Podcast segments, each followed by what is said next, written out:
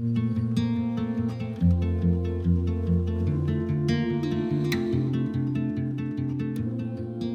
các bạn, lại là Trang đây. Các bạn đang lắng nghe Trang đều podcast trải lòng cùng Trang. Sắp đến Tết rồi nhỉ? Chắc hẳn trong mỗi chúng ta đều nhớ tới cái cảm giác sum vầy bên nhau quanh mâm cơm. Nhắc tới bữa cơm gia đình, bạn thường nghĩ tới điều gì? Nó có thể là niềm vui hay nỗi buồn, cũng có thể là sự nối tiếc, nỗi nhớ. Cho dù bạn là người có hoàn cảnh gia đình thế nào, thiếu cha hay mẹ thì bữa cơm gia đình nó vẫn sẽ có một trong hai người, phải không? Đó vẫn sẽ là gia đình của chúng ta.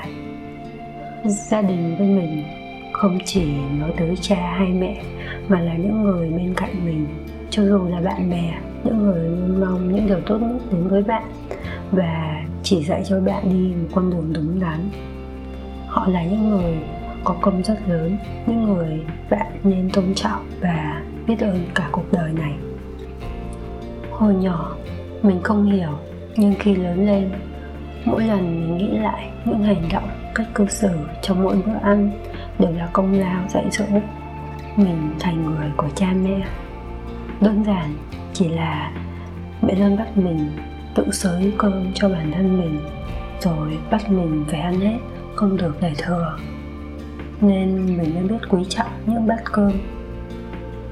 Không chỉ là công lao của mẹ nấu cơm, còn là ngoài kia có biết bao nhiêu người không đủ ăn mà mình chưa từng chết đói một ngày nào cả. Hành động đó còn cho mình biết cách tự lượng sức mình trong cuộc sống này và biết đủ. Khi còn nhỏ, mình và anh trai cũng hay cãi lộn trong bữa cơm. Mẹ không bao giờ phân xử đúng sai mà chỉ nói: từ bây giờ hai đứa, đứa nào còn nói một câu nữa thì lát đi dọn dẹp rửa bát. Đó chỉ là một điều nhỏ. Lúc đó mình chỉ hiểu bữa cơm là lúc gia đình luôn vui vẻ và ăn ngon. Sau này mình mới hiểu điều đó còn làm cho mình biết cách dừng lại đúng lúc đúng chỗ và trân trọng những giây phút ở bên nhau. Bây giờ khi nghĩ lại, mình chỉ thấy biết ơn vì mình đã được sinh ra trong một gia đình có nền tảng giáo dục tốt. Và mình biết ơn vì những điều đó đã hình thành nên con người của mình ngày hôm nay. Cuộc sống thì phát triển quá nhanh. Con người hiện đại chạy theo đồng tiền. Họ chỉ nghĩ rằng có tiền để nuôi con, cho con học trường này trường kia. Nhưng điều đó đôi lúc là mình thấy sợ. Từ trước tới giờ, mình luôn cảm thấy mình chưa sẵn sàng để có con, là vì mình cảm thấy mình chưa đủ kiến thức, cộng thêm cái xã hội chóng mặt như ngày hôm nay. Liệu mình có đủ sức để dạy nó nên người, hay sẽ tạo ra một đứa trẻ là gánh nặng cho xã hội? Nhiều bậc làm cha làm mẹ ngày hôm nay đang vô tình đẩy gánh nặng dạy dỗ một đứa trẻ cho nhà trường và xã hội. Bạn có thể chê ngành giáo dục Việt Nam, nhưng hiện tại mình đang thấy ngành giáo dục rất phát triển. Con bạn có đủ cơ hội để học và phát triển kiến thức, nhưng bạn có bao giờ từng nghĩ bạn nên có trách nhiệm hơn trong việc dạy con của mình không? Xã hội ngày càng phát triển đồng nghĩa với ngày càng phức tạp. Mình luôn thấy các bạn trẻ hiện nay rất giỏi, cộng thêm có rất nhiều cơ hội để tiếp cận với ngành nghề cũng như kiến thức từ rất sớm. Nhưng cũng đồng nghĩa với việc các em cũng dễ tiếp cận với những điều tiêu cực và không đúng đắn. Nên mình vẫn cho rằng bậc phụ huynh cần quan tâm và hiểu rõ con mình hơn. Kể cả chính chúng ta cũng nên chậm lại một chút để nhận định rõ vấn đề và những thông tin trên mạng xã hội, báo, đài. Suy xét lại xem nó có đúng hay không trước khi ứng dụng vào đời sống.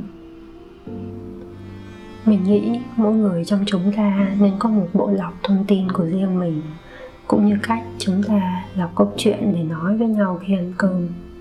Trời đánh còn tránh bữa ăn nữa, phải không?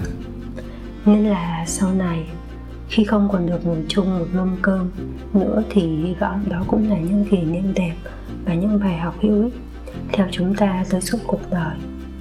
Chúc các bạn luôn có một bữa ăn thật ngon và đầy tình yêu thương. Cảm ơn các bạn đã lắng nghe Trang nói. Nếu có một ngày các bạn cảm thấy chênh vênh hay suy sụp thì không sao mà, Trang đây rồi. Email của Trang nó nằm ở phần description.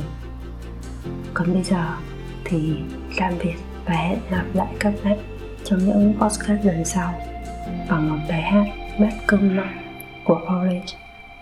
Bye!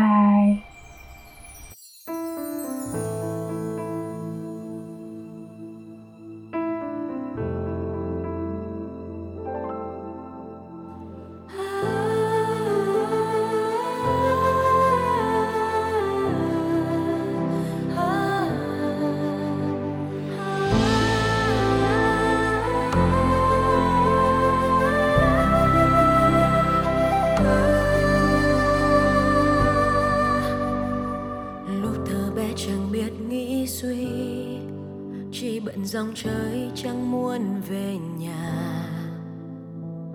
Những niềm vui nằm ở phía xa, những nơi xa lạ. Bữa cơm nóng mẹ làm sẵn đó, không thể ngon bằng viên kẹo đường cối ngó. Lời mẹ mắng và tiếng thở dài chẳng quên. Thay con nào có biết, mẹ luôn muốn đời con tốt hơn, tốt hơn đời mẹ đã khốn khó. Chỉ mong thấy con luôn yên bình, biết đến bao giờ mới thấy chẳng có thứ gì quý hơn là có gia đình. Tuổi xuân của mẹ trôi theo dòng sông của bộn bề tháng ngày, ở trên đoạn đường dòng chơi con liệu có thấy?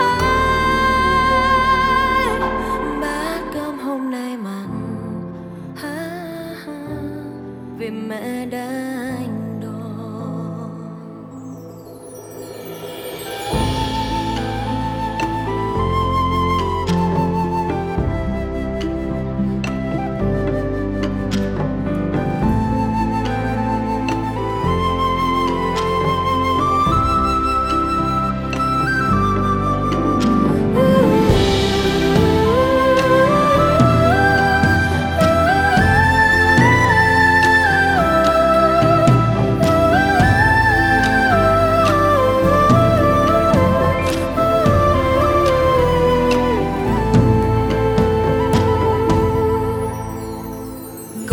Chưa nhìn ra đúng sai, đã vội nghĩ thế giới không hiểu được mình. Cuộc gọi về nhà thưa thớt hơn, những phút im lặng lớn hơn. Bao lần gặp là lần cãi vã, con vội buông lời như ngọn dao buốt ra.